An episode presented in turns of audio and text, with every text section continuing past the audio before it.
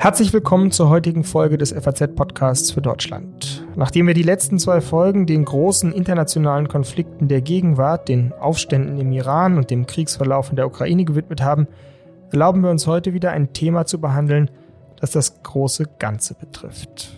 Der Frage nach der Rolle von Glaube und Kirche in unserer Gesellschaft. Gerade in Zeiten der Krise, so könnte man denken, in Zeiten, wo Menschen ängstlich und hoffnungslos sind, könnte die Kirche ja eine Chance haben, sich als Seelenheiler und Schutzraum zu präsentieren, die Arme zu öffnen für alle Unsicheren und Haltlosen. Die Arme öffnet sie auch, aber die Frage ist, kommt da bald überhaupt noch jemand? Rund 20 Millionen Deutsche sind beispielsweise gerade noch Mitglied der evangelischen Kirche, aber nach verschiedenen Prognosen wird diese Zahl in den nächsten Jahren rapide abnehmen. Stirbt die Kirche also gerade vor unser aller Augen einen langsamen Tod? Das haben wir im Rahmen unserer FAZ-Talkreihe Junge Köpfe gestern Abend die 26-jährige Anna Nicole Heinrich gefragt. Sie ist seit vergangenem Jahr Präses der Evangelischen Kirche und somit die jüngste Vorsitzende in der Geschichte dieser einflussreichen Kircheninstitution. Sie selbst sagt von sich, dass sie dazu da ist, die Institution zu irritieren. Kleine Kostprobe gefällig?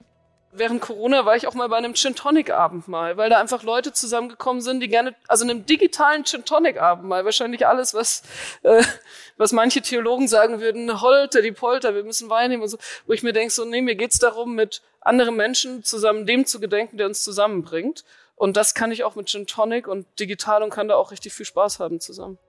Digitale Treffen mit Gin Tonic und viel Spaß. So klingt Kirche im Kosmos von Anna Nicole Heinrich. Eine dynamische, offene Frau, die davon überzeugt ist, dass die Botschaft der Bibel noch lange nicht auserzählt ist. Aber auch eine, die aneckt, die provoziert, die mit ihrer irritierenden Art eben genau das tut, viele zu irritieren. Wir haben viele Fragen heute im FAZ-Podcast für Deutschland. Das wird keine Predigt, versprochen, sondern ein quirliges Eintauchen in eine Welt, die schneller, als wir uns vorstellen können und vielleicht auch wollen, eine von gestern sein könnte. Mein Name ist Simon Strauß, heute ist Mittwoch, der 5. Oktober und es ist gut, dass Sie mit dabei sind.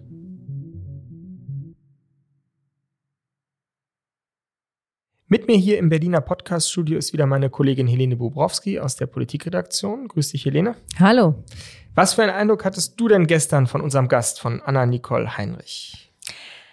Anna-Nicole Heinrich ist 26 Jahre alt und damit die jüngste Präses, die die evangelische Kirche Deutschland jemals gehabt hat. Sie hat eine interessante Familiengeschichte. Sie kommt nämlich aus einer kirchenfernen Familie, ist dann aber selbst im katholischen Bayern aufgewachsen und die Schulsekretärin sagte damals, nicht getauft, sowas gibt's hier nicht, entscheide dich für den evangelischen oder katholischen Unterricht. Sie hat sich für den evangelischen entschieden und ist dann tatsächlich über den Unterricht, über die Gemeinschaft, über die Gemeinschaft in der Gemeinde zum Glauben gekommen, hat sich dann als Schulkind ähm, taufen lassen und steht jetzt ganz an der Spitze dieser Organisation, also schon eine interessante Geschichte, über die sie auch sehr offen spricht, über ihren Glauben, aber auch über ihre Zweifel. Und sie ist eben der Meinung, das hat sie auch gestern klar kommuniziert, dass man nicht nur raus aus der Bubble muss, also raus aus diesem äh, rein evangelischen Umfeld in die Welt. Sie ist in einem Sommer als Backpackerin durch die Gegend gezogen und hat tatsächlich versucht rauszufinden, was Menschen über Kirche glauben, will aber auch ihrerseits eine Botschaft senden. Sie sagt, die ja, die christliche Geschichte ist noch nicht auserzählt. Wir müssen auch die, auf die Leute zugehen und sie auch tatsächlich ähm, für die Kirche aktiv gewinnen. Genau, also ich fand auch interessant ihre Doppelrolle, wie sie es selbst beschrieben hat. Einerseits moderierend, andererseits aber eben auch impulsgebend. Und bevor wir jetzt sozusagen auf die ähm, programmatischen Punkte kommen, hören wir vielleicht einmal kurz rein am Anfang, wo sie sehr persönlich geredet hat, auch über eine Situation, wo sie selber Scham empfunden hat beim öffentlichen Bekenntnis zu Gott.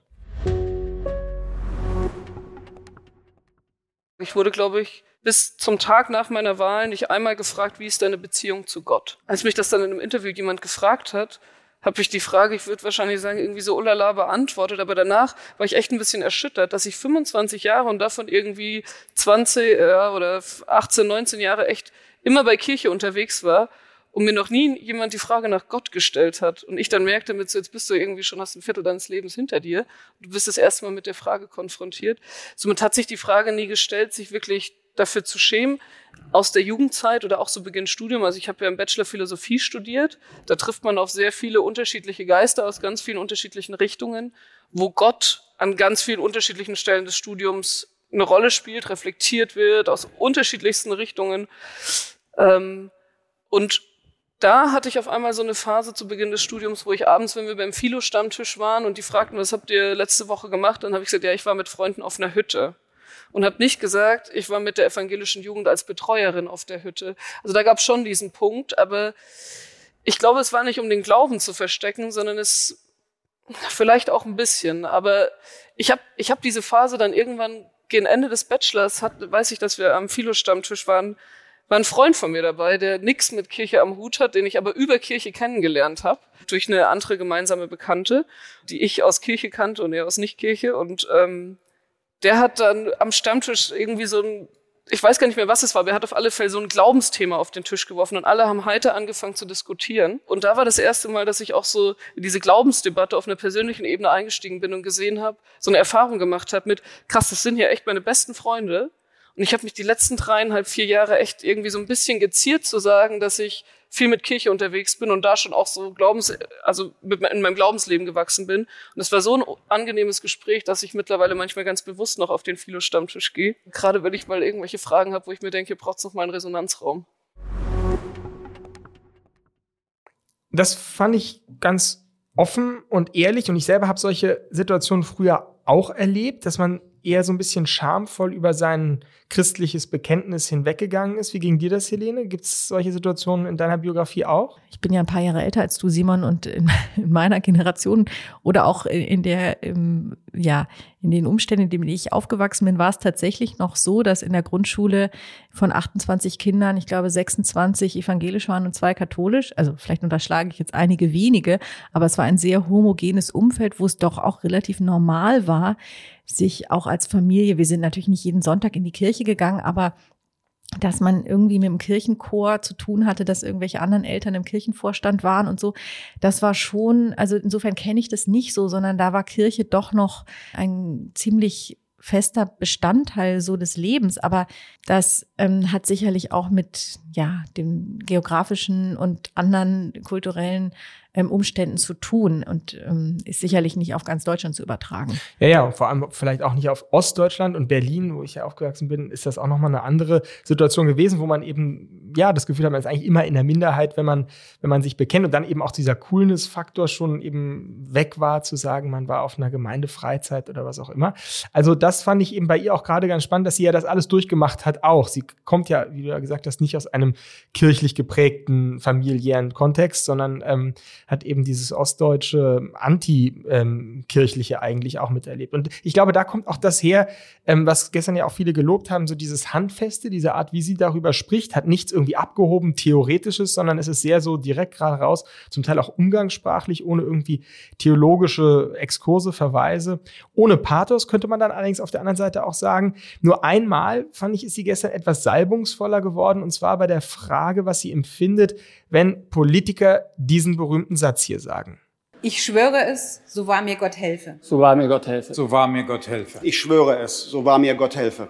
Diese Gottesformel bei so Eiden, das ist ja was, was die Leute persönlich entscheiden. Also ich weiß gar nicht, ob ich das von außen beurteilen muss. Es wurden ja einige PolitikerInnen auch äh, jetzt nach der Vereidigung gefragt, ne, wo ich fand, wo auch von Leuten, die nicht bei Kirche sind, gute Antworten kamen, zu sagen, mir war das wichtig, noch einmal zu artikulieren, es gibt da draußen vielleicht noch einen letzten Souverän und dem bin ich am Ende Rechenschaft schuldig. Und das ist irgendwie auch wichtig für mein mich zurücknehmen in meinem politischen Amt. Das fand ich eben spannend, wie sie da sozusagen darauf geantwortet hat und ausgehend von eben dieser Gottesformel zu ihrem Begriff des letzten Souveräns kam. Bevor wir darauf kommen, ähm, Helene, gib uns noch mal ganz kurz noch mal jetzt juristische Expertise. Was hat es eigentlich mit dieser Gottesformel auf sich?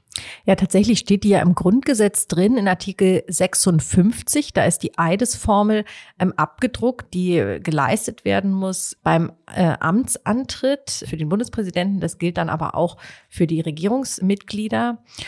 Und ähm, da steht dann allerdings auch der Zusatz, der Eid kann auch ohne religiöse Beteuerung geleistet werden. Das heißt, dieser letzte Teil, nämlich so wahr mir Gott helfe, ist optional und kann ähm, eben gesprochen oder auch nicht gesprochen werden. Interessanterweise war das bei der Vereidigung der Ampelregierung so, dass einige Politiker, obwohl sie aus der Kirche ausgetreten sind, wie zum Beispiel Christian Lindner, den wir eben gehört haben, den Eid gesprochen haben, während andere, die noch ähm, Kirchenmitglieder sind, zum Beispiel meine ich, Annalena Baerbock ist nicht ausgetreten, hat den Eid aber weggelassen. Also mhm. man sieht eben, daran auch, dass dieses öffentliche Bekenntnis nicht unbedingt mit Mitgliedschaft in der Kirche zu tun hat. Darauf hat ja auch ähm, Anna-Nicole Heinrich gestern Bezug genommen, dass man im Grunde genommen durch die Taufe Mitglied der christlichen Gemeinschaft in einem weiteren Sinne ist, also zugehörig ist, auch wenn man jetzt keine Kirchensteuern mehr zahlt, dass man also in dem Moment, in dem man glaubt, es gibt noch etwas, das über einem steht, auf das man sich bezieht, dass man innerlich irgendwie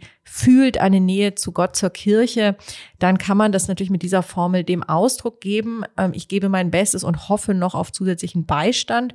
Und man kann natürlich auch Mitglied sein und sagen, nein, mein politisches Wirken möchte ich jetzt nicht in irgendeinen ähm, ja, übersinnlichen Kontext stellen. Aber äh, diese Formel ist eine reine persönliche Bekenntnisformel, die hat keinerlei Bedeutung in irgendeiner Form juristisch, dass man sagt, darauf kann man dann jemanden äh, festlegen. Vor Gott verklagen. Genau, vor Gott verklagen. Ja, in anderen Ländern ist natürlich sozusagen die, wenn wir jetzt in den Iran schauen oder so weiter, natürlich die religiöse Bedeutung von politischem Handeln durchaus gegeben. Ne? Aber das ist bei uns so ein letzter Wurmfortsatz eigentlich noch aus genau. früheren Zeiten, würde man sagen. Ne? Ja, genau. Man muss, das ist natürlich nochmal ein eigenes Thema für sich, aber das ist natürlich die Trennung von Kirche und Staat besteht natürlich, aber sie ist an verschiedenen äh, Stellen immer wieder durchbrochen. Also das Staatskirchenrecht ist zum Beispiel ein Ausdruck davon.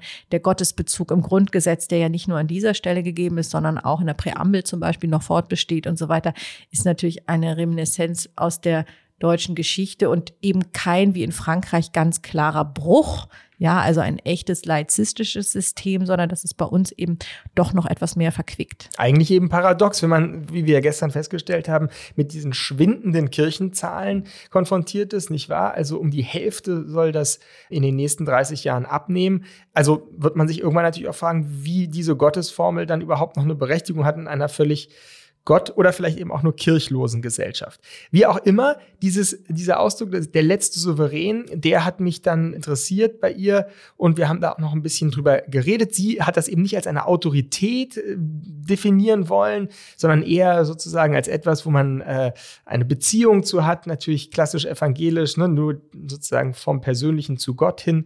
Da ist sie auch sozusagen grundsätzlich nicht katholisch, wie sie überhaupt in vieler Hinsicht keinerlei Andeutung gemacht hat, dass sie vom Katholischen viel lernen kann. Naja, sie hat schon gesagt, dass sie an einer Stelle neidisch manchmal mhm. ist auf die katholische Kirche durch eben diese Sinnlichkeit, die ja zum Ausdruck kommt im Gottesdienst, durch dieses stark ritualisierte, formalisierte, formalisierten Ablauf, durch die Gerüche, dass man eben auch nicht auch jenseits des Intellekts angesprochen mhm. wird. Da hat sie schon gesagt, dass die, die evangelische Kirche davon auch möglicherweise lernen kann. Genau, wobei glaube ich eben, so wie sie sich gestern präsentiert hat, das Wort Form eher nicht etwas ist, wo sie besonders großen Wert drauf legt. Im Gegenteil würde man fast eher sagen, die Formlosigkeit, das berühmte Buch von Martin Mosbach, Heresie der Formlosigkeit, in gewisser Weise ist sie da eine Verkörperung dieser Formlosigkeit und das haben wir im, äh, in der Anmoderation ja auch schon äh, gehört. Ihre Einsatz für das digitale Abendmahl, für Gin Tonic, fürs Spaß haben, das sind natürlich alles so Begriffe, wo ähm, den sozusagen jetzt glaubensfesten Theologen Theologinnen und Theologen wahrscheinlich ein bisschen die Knie schlottern würden. Genau, und die, diese, dass sie sagte, wenn Kirchen entwidmet werden und da, daraus Diskus werden, dann würde sie sagen, da kommen immerhin noch Menschen zusammen und so weiter. Also sehr losgelöst von, ja, der, der bekannten klassischen Form. Das kann man schon so sagen. Interessant war auch, dass sie ganz offen spricht über die missionale Kirche, was was anderes ist, das hat sie klargestellt als missionarisch, also nicht Menschen sozusagen gegen ihren Willen ähm, dazu bringen, Christ zu werden, was ja tatsächlich eine ähm, ja furchtbare äh, Geschichte auch hat. Das hat sie äh, deutlich gemacht, sondern missional bedeutet die Gottes Botschaft unter die Leute zu bringen, nicht damit hinterm Berg zu halten, sondern, wie sie das dann so ähm, etwas flapsig formulierte, das auch mal raushängen mhm. zu lassen, dass man äh, zu Gott steht. Also auch in Abgrenzung offenbar auch eine ganz persönliche Entwicklung von diesem Charme, über den wir gesprochen haben, zu einem, ja auch, ähm, man muss es nicht offensiv nennen, aber jedenfalls direkten im Umgang und rauskommen, zu den Menschen gehen und ihnen ähm, davon berichten und sie auch in die Kirche nicht unbedingt äh, zu Kirchenmitgliedern machen, aber doch wieder der Kirche annähern. Und da hat sie ganz konkret gesprochen über ähm, eine Initiative, und zwar eine Taufinitiative. Und da stellt sich schon die Frage, ob das nicht dann tatsächlich nicht nur missional, sondern sogar missionarisch ist. Und jetzt hören wir mal Ihre Antwort an. Es verbirgt sich dahinter, dass wir merken, dass gerade die Kasualien Punkte sind, die die Menschen berühren, die die Menschen wollen. Und gerade das Thema Taufe in den letzten Jahren durch Corona einfach. Taufe braucht ähm, im Grunde mindestens eine Berührung, um das Wasser über den Kopf zu tun. Es haben wenig Taufen stattgefunden und Taufe ist an vielen Stellen aber auch ein hoch aufgeladenes Konstrukt in unseren protestantischen Breitengraden. Ähm, es gibt natürlich den Gottesdienst, der oft auch im Gemeindekontext stattfindet, der noch relativ niedrigschwellig ist. Aber sonst ist das ein Fest, was sehr aufgeblasen ist. Irgendwie ist die gesellschaftliche Erwartung groß, dass man danach alle zum Essen einlädt, dass die Patinnen noch was ganz Tolles machen und so. Ähm, und da sagen wir, aber der Kern ist doch, dass die Menschen getauft werden, so Kinder, aber auch andere Leute und sagen, ich möchte Teil dieser christlichen Gemeinschaft sein. Und deshalb gibt's im nächsten Sommer, es läuft jetzt an einigen Orten schon an, es gab's ja auch an der Elbe, gab's in Hamburg, ähm, am Rhein, ähm, Tauffeste zu feiern, zu sagen, wir lassen uns gemeinsam taufen. Es gibt nicht diese kleinen Individualveranstaltungen, sondern wir machen größere Tauffeste, um den Menschen erstens zu ermöglichen, es relativ einfach zu tun. Also allein die Hürde mit, ich will mein Kind taufen, das ist ein super beliebiger Zeitpunkt. Ne? So einen ersten Geburtstag kann man groß feiern, da weiß man, wann der kommt. Aber bei der Taufe stellt schon die Frage, mache ich das direkt nach der Geburt? Mache ich das, wenn es ein bisschen älter ist? Mache ich das, wenn es versteht, warum es Wasser über den Kopf bekommt? Warte ich, bis äh, das Kind irgendwie groß genug ist, selber zu entscheiden? Eine Möglichkeit zu schaffen, hier ist jetzt gerade mal Taufe und wenn ihr Lust habt, kommt einfach dazu, lasst euch taufen, lasst eure Kinder taufen, lasst uns danach gemeinsam feiern, lasst es uns nicht vereinzeln in unsere kleinen einzelnen Familien, sondern lasst uns das gemeinschaftlich als Community tun, weil wir jetzt auch zusammen Gemeinde sind, weil wir jetzt auch zusammen gehören. Genau, du hast es eben auch schon angesprochen, Helene. Auch das war sicher ein provokativer Moment, wo sie relativ schulterzuckend sagte, dass ihr eigentlich die Kirche an sich, also dieser Ort, ähm, der für viele vielleicht doch durchaus noch identitätsstiftend ist oder wo man sagen würde, es ist irgendwie traurig, tragisch, wenn die entweiht wird, dass sie sagte, nee, eigentlich ist gar, muss man gar keine Angst davor haben, äh, dass die Kirche äh, durchaus auch schrumpfen kann. Auch eine schrumpfende Kirche ist eine gute Kirche. Da hören wir noch mal kurz den Wortlaut. Ich habe ja immer die Grundthese, eine kleine werdende Kirche muss nicht zwangsläufig weniger Wirkung haben. Wenn man bei manchen Themen guckt, dann haben kleinere Organisationen mit deutlich weniger Etat und struktureller Power genauso viel Wirkkraft in die Gesellschaft hinein und zu den Menschen hin. Muss sich auch umzustrukturieren, aber es ist natürlich einfach, es ist nichts, was wir, also ich würde auch sagen, wenn man so eine Sicherheit hat, ist es auch nichts, was man freiwillig anfasst. Aber schmerzt es Sie nicht dann zu sehen, wenn Kirchen entweiht werden, wenn sie gegen ihre gegen ihren ursprünglichen Zweck zu Techno-Partys oder Flohmärkten oder Edelrestaurants umgewandelt werden? Ah, was ist der Zweck einer Kirche? Ich hatte vor kurzem hatte ich einen Impuls oder die Theologen, von denen ich den Impuls kannte, fanden das gar nicht gut, aber ich finde es immer noch gut. Ein Haus mit Turm und Kreuz obendrauf. Okay. Also wir haben diese Häuser gebaut, damit Menschen einen sicheren Ort haben, wo sie zusammen ihren Glauben feiern können. Finde ich erstens cool, wenn dann Kirchen zu Partyräumen werden, weil dann wird da drin wenigstens noch gefeiert. Aber wir brauchen diese Räume an vielen Orten einfach nicht mehr, weil wir können unseren Glauben und unsere Gemeinschaft auch an anderen Orten finden, äh, feiern. Wir können das an öffentlichen Orten tun, wir können das draußen tun. Dafür brauchen wir nicht immer unsere eigenen Gebäude. Ja, eine schrumpfende Kirche muss nicht notwendig eine schlechte sein. Sie fühle keinen Schmerz, wenn Kirchen entweiht werden. Cool, wenn Kirchen zu Partyräumen umgebaut werden. Wie ist das für dich, Helene, wenn du so eine von einer Entweihung einer Kirche hörst? Was denkst du dann? Naja, zweierlei. Das eine ist irgendwie Anerkennung von Realitäten. Also die Kirche schrumpft, die Mitgliederzahlen ähm, sind, wie sie sind. Seit 2015 ist die evangelische Kirche um mehr als zwei Millionen Menschen äh, geschrumpft. Das ist eben ähm, auch wirklich viel. Und wir sehen ja jetzt schon, dass ein Pfarrer auch teilweise in, in verschiedenen Kirchen unterwegs ist. Ähm, ja, also es gilt natürlich, diese Zustände anzuerkennen. Und gleichzeitig weiß ich, dass ähm, in Städten, aber noch mehr in Dörfern natürlich auch Kirche ein zentraler Punkt ist, äh, nicht nur religiös, sondern auch, wo tatsächlich Menschen zusammenkommen, was ja, einem Dorf eine Identität gibt, wo eine Geschichte entstanden ist. Insofern hat das natürlich auch was Schmerzhaftes, das muss man ähm, sagen. Ja, das ist ganz interessant. Es gibt auch Umfragen, im, gerade in Ostdeutschland, wo ja ganz, ganz äh, prekäre Zahlen sozusagen herrschen, aber dass die Leute, wenn die Kirchen entweiht werden, selbst wenn sie da seit Jahren nie wieder, nie hingegangen sind, trotzdem das irgendwie unglaublich finden, als wenn man da sozusagen, auch wenn man einen, wie man, wenn man einen Friedhof auf einmal entweihen würde, ja, oder sagen, jetzt bauen wir da ein Hochhaus drauf. Also das ist eben, hat durchaus auch, ähm, glaube ich, sehr unterschiedliche Konnotationen und es gab dann auch im Publikum eine äh, Zuschauerin, die relativ entschieden kritisch auf diesen Punkt einging. Und das werden wir zum Abschluss jetzt nochmal hinein in diese kleine Kontroverse, die da stattfand. Marie Merscher vom Katholischen Frauenbund. Erst einmal vielen Dank und ich habe auch eine kritische Anmerkung und eine Frage. Zum einen möchte ich äh, warnen vor dem Narrativ, ähm, das in katholischen Kreisen sehr bekannt ist, dass sich die Kirche gesund schrumpfe und es in Ordnung sei, wenn sie klein wird. Denn im Katholischen weiß man, äh, jetzt treten diejenigen aus, die ähm, die Kirche modern äh, und machen wollen und reformieren wollen und was übrig bleibt, sind die RechtskatholiKinnen. Und ich fürchte, dass das auch in der evangelischen Kirche passieren kann. Sie sagten vorhin, ein Vorredner sagte, äh, dann bleiben die Evangelikalen übrig und das sei auch okay. Ich denke, da müssen wir genau hingucken, denn sonst bildet sich eine sehr radikale Gruppe. Und das ist vielleicht übrigens auch eins der Hauptargumente äh, für die starke Verbindung von Kirche und Staat, sozusagen Antiradikalismus oder Radikalismusprävention. Meine Frage ist eine andere. Ähm, Sie sprachen ja von Sozialisierungsabbruch unter den jungen Leuten. Ja, das kann ich auch sozusagen von mir bestätigen, obwohl ich in der katholischen Kirche noch verwurzelt bin. Aber es gibt auch ähm, ja, radikale Kritik an kirchlichen Strukturen der Kirche als Institution, Missbrauch, Machtmissbrauch, sexueller Missbrauch auch in der evangelischen Kirche. Und da meine Rückfrage, das ist ja auch ein Missbrauch der christlichen Botschaft. Was ist denn die christliche Botschaft? Einmal auf den Punkt gebracht. Was ein Bogen. Wir, wir streifen kurz sexualisierte Gewalt und Missbrauch und sagen dann, was ist die christliche Botschaft? Ich würde gerne noch zwei Sätze zum anderen Thema sagen, weil ich kann nicht, wenn wir, wenn wir den Bogen gemacht haben, kann ich es nicht einfach streichen danke für diesen Punkt des Schrumpfens und wen schrumpfen wir eigentlich weg und was bleibt übrig.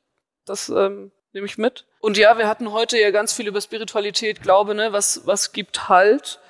Ich sehe jetzt in, zum Start der Legislatur das Thema, was mit ganz oben auf der Agenda steht, ist Prävention, Intervention, Aufarbeitung, sexualisierte Gewalt und Missbrauch an Kindern, an Jugendlichen, auch an erwachsenen Frauen. Das ist ähm, auch eine Gruppe, die einfach in den aktuellen Debatten noch deutlich unter wahrgenommen wird. Ich wollte jetzt sagen unterbelichtet. Also es ist kein Spot drauf. Und das wird gerade in, in kirchlichen Kontext, wo wir spirituelle Abhängigkeiten, Seelsorgeverhältnisse haben und so einfach was sein, was dran ist. Das muss ich aber ehrlich sagen, ist für mich so ein bisschen getrennt von meiner spirituellen Glaubensebene. Das sind Verletzungen und ja, da werden uns, da werden Narrative missbraucht. Da gibt es auch Strukturen und man muss schon auch sagen, dass katholische und evangelische Strukturen dann nochmal unterschiedliche Risikofaktoren haben, was wir ja ähm, auch einfach wissenschaftlich erforschen lassen, um gezielt zu sagen, wo, wo können wir da eingreifen. Aber das sind keine Sachen, die ich, wegen denen ich mir meinen Glauben klein machen wollen würde. Ich möchte auch jedem anbieten, sozusagen, der erfahr schlechte Erfahrungen mit der Institution gemacht hat, das auch wirklich auf die Institution projizieren kann und eben nicht auf seinen Glauben projizieren kann. Es ist im Kontakt mit Betroffenen ganz oft ein Thema, dass sie sagen, ihr habt mir als Institution was angetan und es hat meinen Glauben kaputt gemacht. Und ich finde, dass wir in unseren Debatten und in unserem Erzählen darüber deshalb das auch immer für uns wichtig trennen sollten, zu sagen, ja, die Institution hat Verletzung gemacht. Aber das macht, das darf eigentlich nichts mit unserem, mit unserem Glauben machen, sondern wir müssen dann den Machtstrukturen die Schuld geben, den Menschen, die das getan haben und nicht unserer christlichen Botschaft, sondern denen, die diese Botschaft missbraucht haben. Und jetzt war die eigentliche Frage, was ist die christliche Botschaft? Ich würde sie als Auftrag formulieren. Die christliche Botschaft ist den Menschen das Evangelium nahezubringen, damit sie selbst damit Halt in ihrem Leben finden. Und unsere Aufgabe als Christinnen, als christliche Gemeinschaft ist es, Menschen im gelingenden Leben in guten und in schlechten Zeiten zu begleiten. Und dafür brauchen wir die Bibel, dafür brauchen wir, glaube ich, auch so ein bisschen Richtschnur, die sie uns vorgibt. Und für mich tatsächlich auch sehr prägend davon brauche ich Geschichten, aus denen ich was ziehen kann, die ich auf mein persönliches Leben beziehen kann. Also die Geschichten von Jesus Christus, würde ich sagen, sind was, was wir immer wieder stark erzählen dürfen, weil sie in ganz vielen unterschiedlichen Situationen einfach ein Vorbild sein können.